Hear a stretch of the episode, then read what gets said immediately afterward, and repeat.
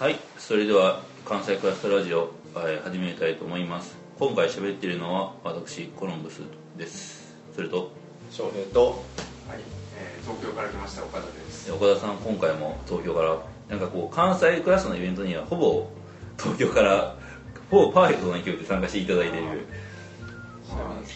今日は10 11月10 30日。30日。えっと能読書会野崎窓さんの。はい、その読書会には僕はちょっと参加してなかったんですけど。寝てました。僕は寝てました。僕はちょっとなんか寝不足だったので、はい、しかしまあ脳あの何ですか太田さんに聞いたは読んだんですかコロンブさんいや僕ね読んでないんですけどただでもなんか太田さんになんかこう話の概要を聞いたんですけどとにかく面白そうだなと思いました。京都が舞台だし。うんまあ結構ね脳は熱い話をしてましたね盛り上がりましたね、話は。かなり深い話。ちなみになんか今日今さっきまで光学機動隊見てたわけですけど、うん。脳と光学機動隊どっちが面白かったです自分的には広角の方がやっぱ好きかなみかたいな。ああなるほど映え像でアクションもあるし、ーなるほいやでもなんかアニメにしたら面白いかもしれないですね脳は。なんか頭ぶっ飛んでるキャラとかいるし。どまあなんかこう正規巡礼的に。結構ね自分は考え殺してやろうかみたいな キーワードが好きですよ。なんかああそういう世界なんですね。なんか頭の中に電子仕様っていうなんかまあ要するにまあまあパソコンみたいのが入ってるねスマホが頭の中入っちゃいましたみたいな。陽っていうのは葉っぱの葉ですね。そうです。ね側頭葉とかそうです。ね脳まあだから電子脳ですよ。電子脳の社会で。だからだからその処理しきれなくなると死んじゃうみたいな。あああそういう殺し方もあるよみたいな、あああなるほどね。だから頭の回転が速い方が勝つみたいな。で通信機能を持った電子用っていうのと、うん。あとは拡張現実機能ですよね。あこう視覚やをこうハッキングして、ああなるほどね。ああ今日の光学機動隊でもありましたね、そうですね。そうですね。結構まあなんか広角っぽいんだけどうん。は話的には。うんうん。でもなんかうん。結構神話とかのモチーフとかを使ったりしてうん。結構そこら辺がいいところですね。なるほどね。京都を舞台にしてるっていうところにそこら辺に意味があるんだな。ああまあそその神話力が京都京都神話力っていうかなんか古文書とか御所とか行くの。ああ。しかも御所は結構ね、うん、銃ダンスとかあったりして銃だから全部もうなんかやつなんか女の子には全ての情報が読めててはあはもう悟りみたいな状態になってるわけ。ですあああなるほどね。だからあなたもう銃とかをよけ全部避けれるみたいな。ああ。そのなんかぶっ飛んでる。だからあれだマトリだからマトリックスのマトリックス。ネオですよ。あそうですね。無駄だみたいな。現実界が見えてるわけですね。いや絶対身体的な限界絶対どうなどうなってるんだろうみたいな。あ銃めっちゃ撃たれたら絶対死ぬでしょみたいな、あまあ、ルパン状態ですよ。常に。常にルパン状態な女の子がいまあなんか、まあ、そんな話じゃないんだけど基本的に。でもななんか知るとは何かみたいな。ああ脳とあ頭脳の脳と知るっていう脳がかかってるわけですね。そうですね。知るって概念がなんか変わってしまった。まあ今でも基本的に知るっていう概念自体が変わってるじゃないですか。全部ウィキペディアではある知識は私たちの知識だみたいな感じになってる人たちもいるわけじゃないですか。全てウィキペディアで知れた情報だから正確な情報だよみたいな。うん。うんそういうツイートをしたなんか名言を残したとあるツイッターもいましたけど。ああそうそんなこともありましたっけ？ま結構ね検索すると出てくる情報っていうことがなんかイコール自分たちのし知るみたいな。あでもそれとはまた違う。まあなんか東さん今日かなんか一昨日ぐらいにツイートしましたけど経験と経験するっていうこととなんかそのなんだっけ。なんか言ってません？まませんでしたっけ？あああそんなかと思い込むんですけど。うん。まあ、知るっていうのは結構まあ哲学的にも深いじゃないですかねなんかよくあの、まあ、解釈学っていう学問があの哲学の分野があるぐらいでまあこれだからすごいベタに言うと自分たちが知ることっなんかウィキペディアウィキペディア見て知ることっていうのは元から知ってることしか知れないんだみたいな話なんですよ、なんかこう自分の頭の中にあらかじめある知識みたいなのを確認するぐらいしかなんかこう自分なんかをなんか知るぐらいしかできない。そこからなんかさらに拡大するみたいなすごい難しい話だって解釈学的循環みたいな話がありますそれって検索エンジンで検索するときはこうどうやって検索するあそうですそう検索ワード自体が検索ワード自体は自分のそうです自分の中からしか出てこないだからなんかこう検索した結果っていうのは全部共同なんですよ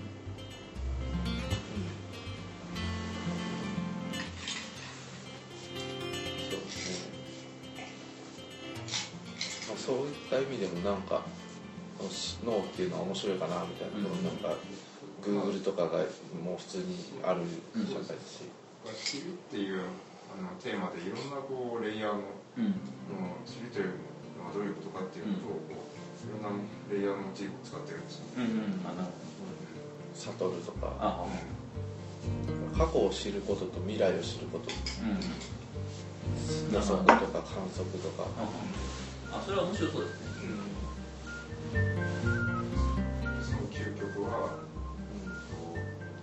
死を知ることができるかっていう話なん。ですよ、なるほどね。で相手がねまさにでだから最強の量子量子脳っていうのが飛んで出てくるわ。け、あまあ、完全にネタバレですけど。あそしたらなんかすごいプロ感処理速度が上がって、うん。なんかそ最終的には情報をなんかリミッター超えてうんブラなんか死んじゃう死んじゃう状態みたいになっちゃうみたいな。あ精神的に死ぬみたいああ。なでまたなんかブラックホなんかそれででもまあ戻ってこれるらしいですけどなんかの戻ってこれるみたいな話ですよねあれ。死んでも帰ってこれるみたいな。それはすごいですね。死を見てくるわ私みたいな感じで言っちゃうんですけどあ最後女の子。まあそんな感じの小説です。結構ね面白かったです。あまあ別になんかそういえばなんかこう今日の見てた法学教材とかの中ねあの脳の中でロシアンルーレットを遊ぶみたいな話があってあれとかなんか頭蓋骨とか割れる感覚までシミュレーションするみたいな話なんですけどああいう死の経験みたいなのとはまたちょっと違うわけです。そうどうなんですかね。僕ねなんかこう自分僕なんかよく死ぬ夢を見るので頭蓋骨が割れる感覚なんかわなんかわかるんですよ。確かになんか自分が死んでしまう夢ってことありますよねそうそう。そうそれとかね、ま、なんかすごいなんかこう銃弾がこう自分の体を通過してる感覚みたいなのがこうありありと 感じられてるんですけど。すごいリアル。でああ死ぬんだなみたいな。でねこれ本当になんかあのリアルでなんか朝起きて目を覚ますじゃないですか。生きてるって思うんですよ。でなんかこう生きてて嬉しいって涙を流すみたいな。それはすごいですね。あんまないですよ。結構あるんですねなんか。まあそれが読書会では結構議論になって、ん死をこうあの予測する。予想するっていうところとあの実際に死を体験するっていうところはもう決定的なこう、うん。僕も壁があるっていう感じで、だから経験的な死っていうのとなんかちょっと違うんですよね。そうですね。そうですよね。死を知りたいかっていうとどうなんですかね。いや僕ねあとあのその死を知るのは不可能かもしれないけれどもじゃあではその死を知るっていうのがじゃあものすごいことなのかっていうとなんかこうそうかなっていう気もちょっとする。んですなんかで、まあ、死というのはなんかこう絶対に経験不可能なものであると同時にしかしもありふれたものでもあるわけですよ。いやなんかその死みたいなものと必ず経験せよそうですなんかこうそれはなんかもちろん重要なものなんですけどしかしなんかこうそれがなんかこう究極の知っていうかかどうかみたいななんかこう議論があるでしょ。みたいなことをちょっと聞いてて思いましそうですね。まあとりあえずでもまあ結構文体とかも結構自分的には好きでたうん。なんかくどくもなくちょっと最初らへん村上春樹っぽさがあり、あそうなんだ。やれやれうん、なんか。私はパスを入れてるね。いやお我々僕は追加で700件のメールを処理したみたいななんかすごいやれやれ感ですあ情報社会にやれやれですね。やれやれ僕は JC とセックスした。そう。なんだそうそう JC なんですよ。へえで京都の新進堂が出てきたりはあ、はまあね。あ、なるほどね。京都で JC とセットしてると新進堂って結構なんか絞られてきますね。結構結構いろいろと。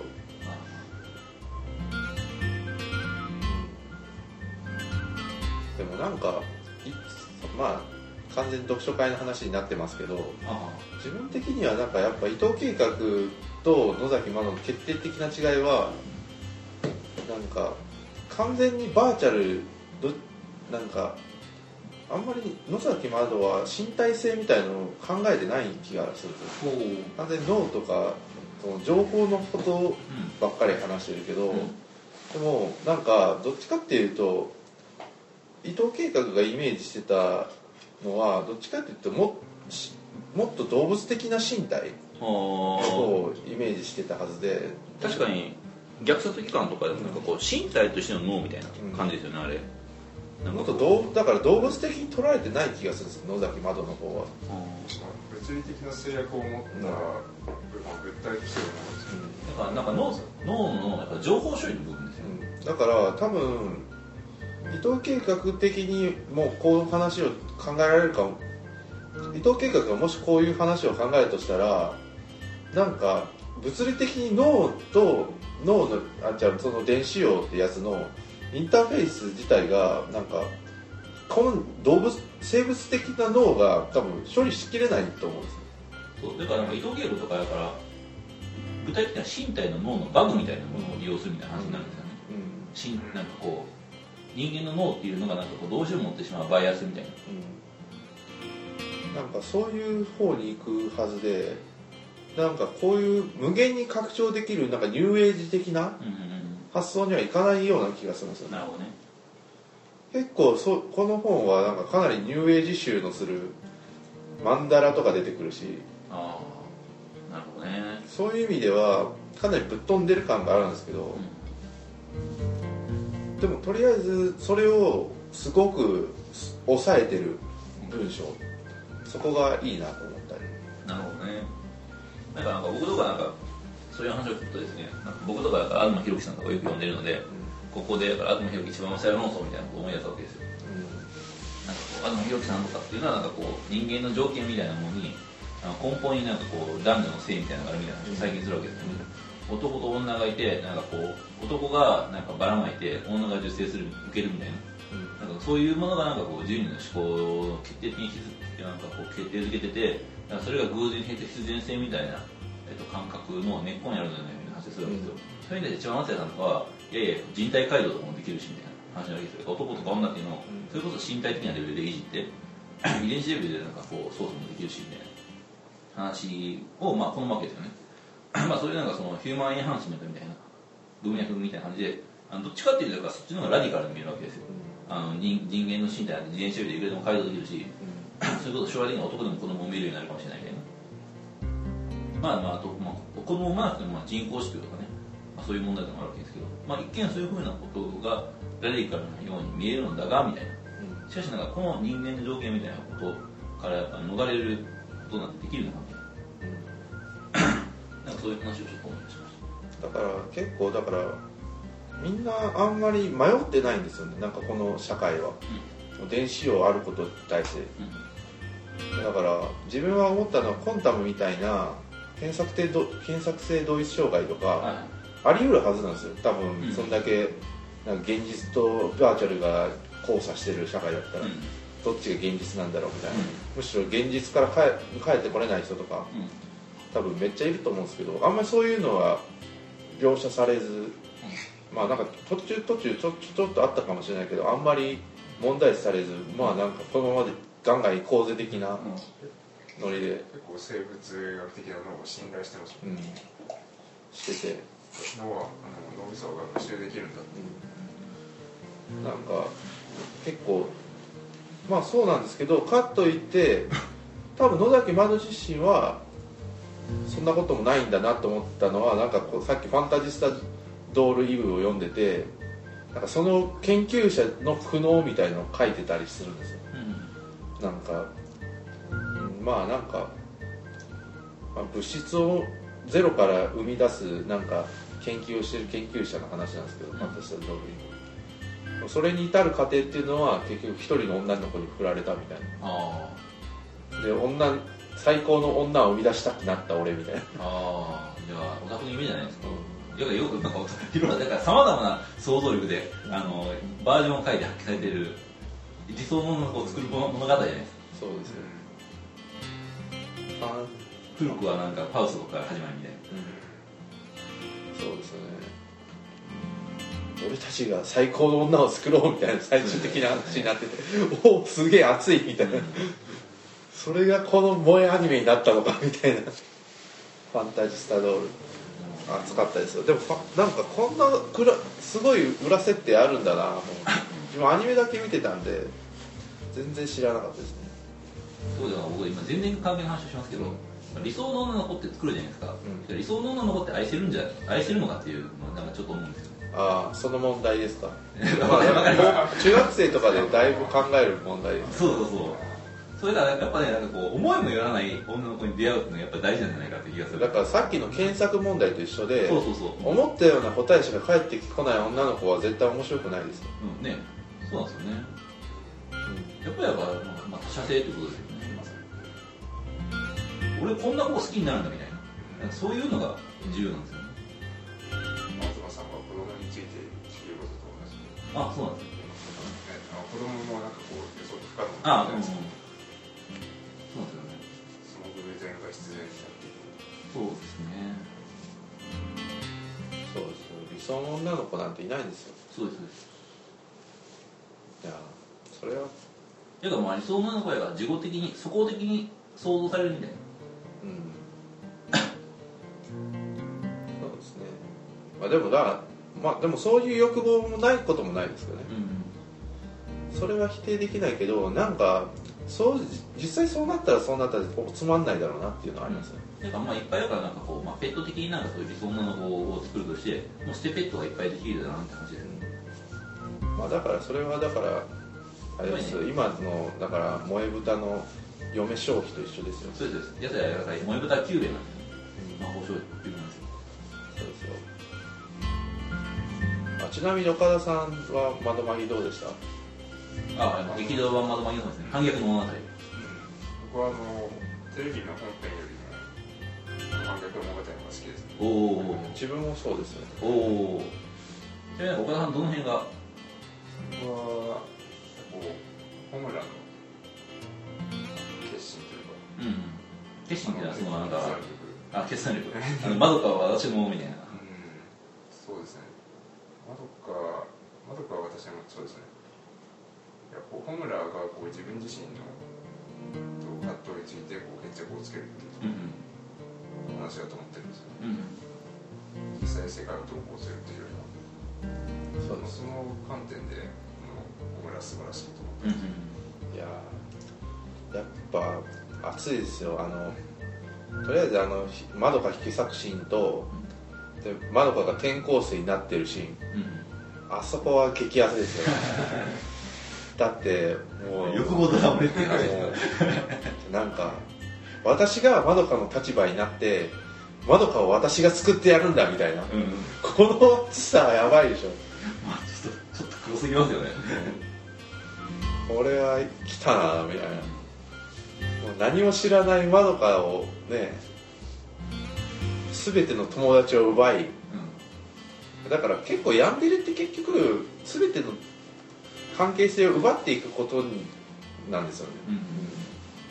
そこでなんかああいうヤンデレもあるのかみたいな。なるほどループ的ヤンデレですよ。ああもいやなんかまあ違うなそういう話聞いてたらなんか岡田さんも翔平さんかなりの決断主義者というかですね。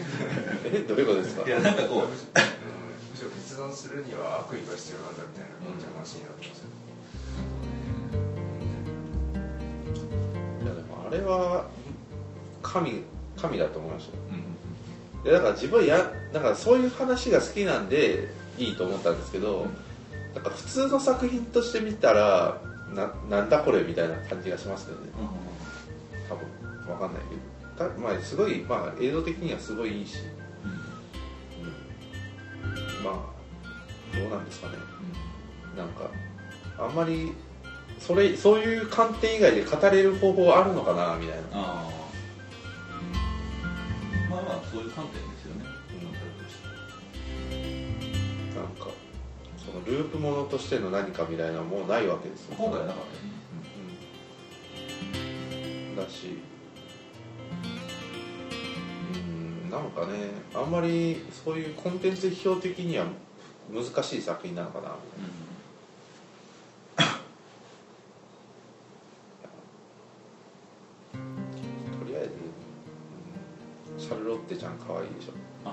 あシャロッテちゃんそうですか。そうあごめんか。かシャロッテちゃん可愛いけどしょうがない。シャロッテちゃんの声優が好きなんですよね。アスミかな、はい、ああああのアスミンですよね。アスミです。あれですよ。まあえあのチーズの名前をひたすら喋ってる方と渚って同じ渚渚です。そうです。なん。何の話をしてるんですか今。なるほどね。そうですか。まあというわけでまあなんか読書会の話からなんか窓脇の話になったわけですがまあ12月ですよもう明日から。ああなるほど。話をぶった切りますけど。まあ12月ということでまあそういう2013年ももう終わりを迎えるそうですよ。もうね京都も寒いし。え。そうですね東京より寒いやっぱ寒いですか。らえいやおかしいですよね京都も本当にその。菅波時代の呪いですそうなんですか。いやなんかそういうそんな気がしますよなんか菅波時代のとか言ってにしてなんか京都っていろいろなんかこう人々の怨念がなんかそれはあるでしょうね、そう思想のように溜まっている場所っていう意味では例えばなんかこう祇園に切通しっていう場所があるんですけどこの切通しってどう、まあ、道の名前なんですけどなんで切通しっていうかというと幕末にですね多くの人がそこで切られたからなんですよ。だからなんか普通に切り通す。なんかでも微妙じゃないですか。うなんかやっぱりその近所に住んでる人とかはそこでいろんなものが見えるらしいんですよ当になんか人々の死がすごい暗くて深い怨念がずっと地面にこう溜まっていってる。鴨川でねなんかあのまあカップルがいっぱい並んでるんで有名な鴨川のですけどあそこ処刑場でしたからね昔は。ん、うん、まあね。まあ言うとでもはっきり言って多分世界中どこの多分場所に行ってもその場所誰かが死んだ場所なんですからね。あまあそれは基本的には、まあ、そう考えるとまあねうん怨念とかうん怨念とかみたいな。まあでも京都のこのなんかやっぱ京都ってやっぱねさまざまに結界が張られてるわけですよ。まあこれなんか調べて京都結界とかで調べてもらったら分かると思いますけど。それがねなんか突然なんかこう大阪から電車とか乗るじゃないですか。大阪とかめっちゃ晴れてるわけですよ。で京阪電車乗って京都に向かうじゃないですか。である地点を境に具体的に僕の感覚では久坂っていうところなんですけどそこを境にして突然なんか氷とかが降り出す降り出すわけですよでなんかこう京都行くとなんかこうもう市内は雪が積もってるみたいな。何かね変な場所ですよ京都って。いやでも多分大阪が逆にあったかいだけなんじゃないですかそれは、いやなんか大阪は本当に住みやすいですよ。住みやすいのでなんかこうねホームレスも生き残れるわけですよ。うん、的にねあったかいし、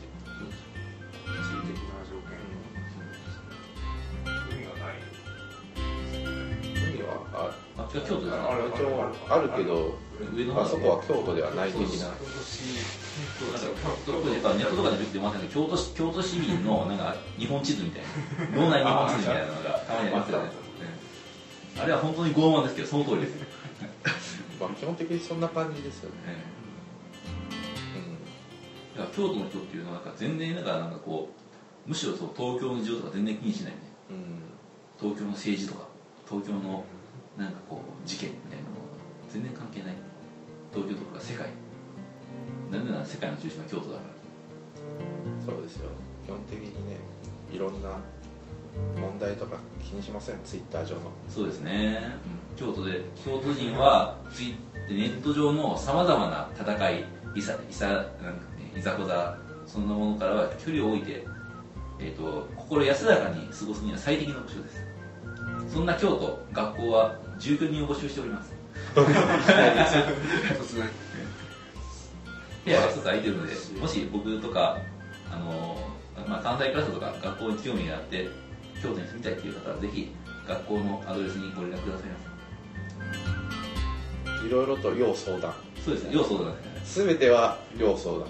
そうです。おおそうそうなんですあ要相談でも学校いいと思いますよあの学校来たらあの僕の本全部読みますよ本も読めるしまあいろいろとね。そうです。なんかこういろいろやってるの。で学校のイベントは全てただ。そうですそうです。いろんな人が友達になります。そうですそうです。でまあ読書会とか最近はねいろんな人読んだりもするのであなたもいろんな人に会えるまあ人がいればって話ですね。そうです。そこら辺もゆるゆると。いるいるとりあえず全く知らない人とか来たらどうします？じゃあ。